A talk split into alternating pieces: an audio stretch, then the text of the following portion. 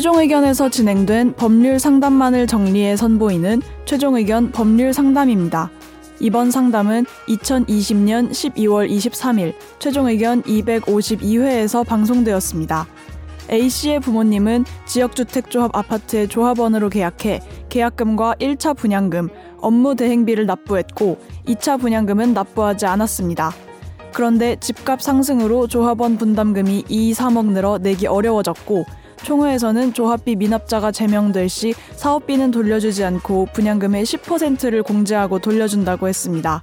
이때 A씨의 부모님은 돌려받을 수 있는 돈이 없는데요. 이런 상황에서는 수천만 원을 그냥 포기하는 수밖에 없을까요? 오늘 최종 의견 법률 상담에서는 지역 주택조합 계약 해지 시 납부했던 비용을 돌려받을 수 있는 구제책이 있는지 알아봅니다. 최종 의견에 사연을 보내주세요. 법률 상담해드립니다. Sbs 보이스뉴스 골뱅이 gmail.com 팟캐스트 설명글에서 메일 주소를 복사해 붙여 넣으시면 더욱 편하게 사연을 보내실 수 있습니다. 안녕하세요. 며칠 전 부모님께서 지역 주택조합 아파트의 조합원으로 계약하였습니다. 제발 하지 말라고 했는데 끝내 덥석 해버렸. 계약금은 납부했습니다. 1차 분양금 플러스 업무 대행비 납부했고요. 추가 납부 일정이 있었는데 사업 진행이 원만하지 않아서 2차는 납부하지 않은 채 조합 설립 인가까지 되었습니다. 다음으로는 사업 승인을 받기 위해서 토지 매입을 해야 한다고 하는데요. 그러면 조합원들에게서 사업비를 모아야 하는데 전국적인 집값 상승이 문제가 되었습니다. 분담금이 계약할 때보다 2, 3억이 늘어나서 실제 25평 기준 현재 6억 원 정도 한다는 것입니다. 84형은 더 비싸겠지요. 몇 년째 지지부진하다가 이제서야 총회를 열어서 분담금과 납부 일정을 앞당기는 투표를 했습니다. 여기서 조합비 미납자는 제명하는 안건까지 채택이 되었는데요. 조건을 들어보니까 납부 금액 중에서 사업비는 환불 대상이 아니고 분양금의 10%를 공제하고 나머지는 돌려줄 수 있다고 합니다.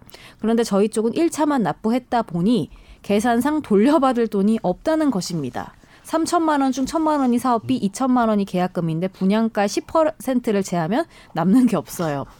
계약서를 동의하고 했으니 이런 조건은 모르는 건 아니지만 추가 분담금을 내기도 어렵고 앞으로 4, 5년간 사업이 제대로 될지 안 될지도 모르는 불확실성이 큰데 중도금을 내기도 어려운 것 같습니다. 투표를 직접 지켜봤지만 어떻게 조합원들이 추가 분담금 납부에 동의하는지 납득하기 어려웠는데요. 이렇게 제명되어서 계약이 해지되는 입장에서 그냥 계약서 조건으로 수천만 원을 포기하는 수밖에 없는 것인지 다른 구제 수단은 없을까요?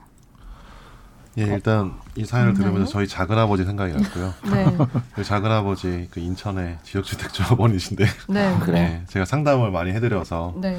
좀 약간 남일 같지 않게 어. 느껴집니다. 네, 마음 아프네요. 음. 작은 아버지 죄송. 예. 끝인가요? 어떻게 되셨어요? 일단은 이제 요거 보면은 지역주택조합은 신중하게 뭐 결정하셔야 되는데. 네.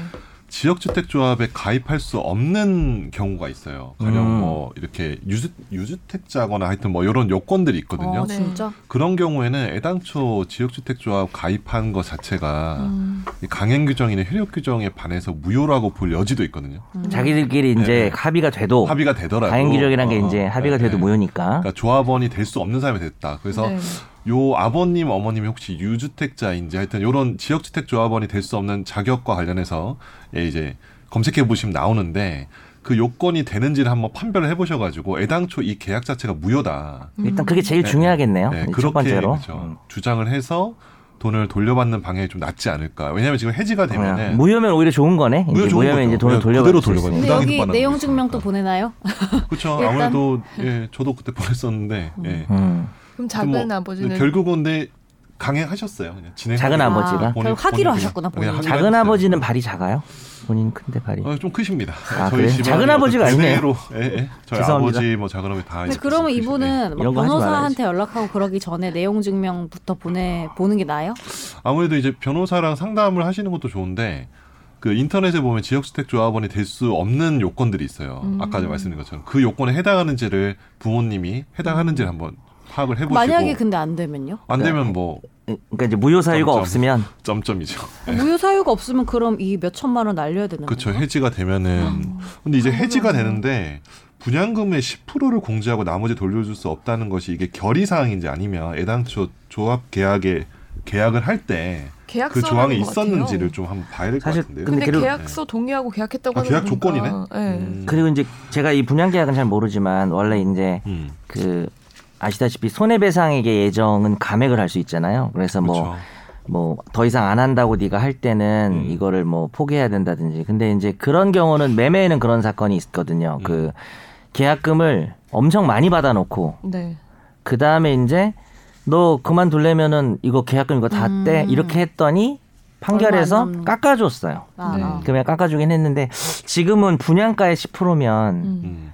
뭐 깎기도 어렵겠죠. 이거를 뭐 통상적인 어떤 손해배상 예정액보다 되게 과하다고 보기는 좀 어려울 것 같죠. 이슈가 있긴 한데 이슈가 있습니다. 그러면 일단 최대한 네. 무효될 만한 걸 사유를 찾아봐야, 찾아봐야 되죠. 음. 계약 자체가 원천적으로 성립이 아니 성립이니까 효력이 발생할 수 없는 음. 요건들을 음. 찾아보셔야 아, 신기하다. 그런 식으로 할 수도 있구나. 이거 네. 뭐라고 한 지주 지주 뭐라고 하죠? 줄임 줄임말로 어떤 지주는 마을에 있는 거 아니에요? 마을에 지주 밑에 마을에 있는 뭐라고요? 네. 무슨 지주 뭐라고 하는데 그 뭐, 지주 회사요? 지주 회사 소지 소유자 이거 지역 주택 조합을 줄여가지고 그렇게 표현을 하면서 소장농이에요? 아, 요즘 요즘에는 어, 이게 상황이 안 좋으니까 네. 하지 말아라 그런 얘기를 아, 사람들이 그쵸. 카페에서 네. 많이 하더라고. 요 지주택이래 지주택. 아 맞아 지주택. 아, 우리가, 우리가 몰랐네. 이게 업계 용어구나. 네. 저는 가입을 안 해봐서. 네. 근데 이게 정말 별로래요? 이게 왜냐면 네, 지역주택조합은 이제 참고로 말씀드리면 아, 그 줄인 거야 지주가 네, 아, 지역주택조합은 알죠. 네. 아 그, 그것도 줄여서 말하네요.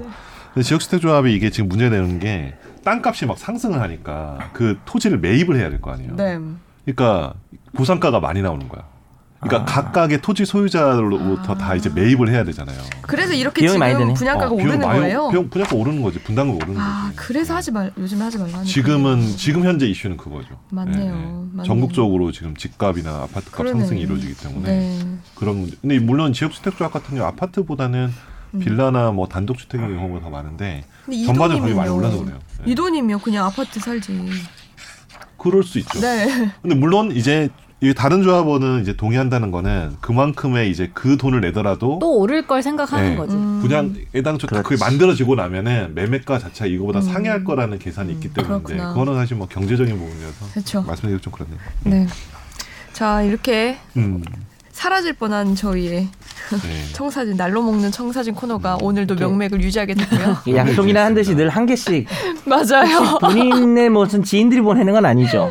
유지하려고. 저희 작은 아버지가 우리 선욱이가 또 방송하는데 사연 하나 보내줘야지 이러면서 이 방송 듣고 계시면 이미 했던 상담 아닙니까 혹시? 네? 대답을 좀 잘하던데 외운 듯이 정돈돼 있어. 어. 네, 이미 다 이미 다 준비돼 있어. 그렇죠 준비돼 있죠 지역주택조. 어쨌든 그런 원천 무효 요건이 있으니까 한번 그거 네. 가지고 한번 얘기해 보시면 네. 지금 그런 요건 가지고 소송 꽤 많이 이루어지고 아, 있어요. 하급심 법원에서. 네.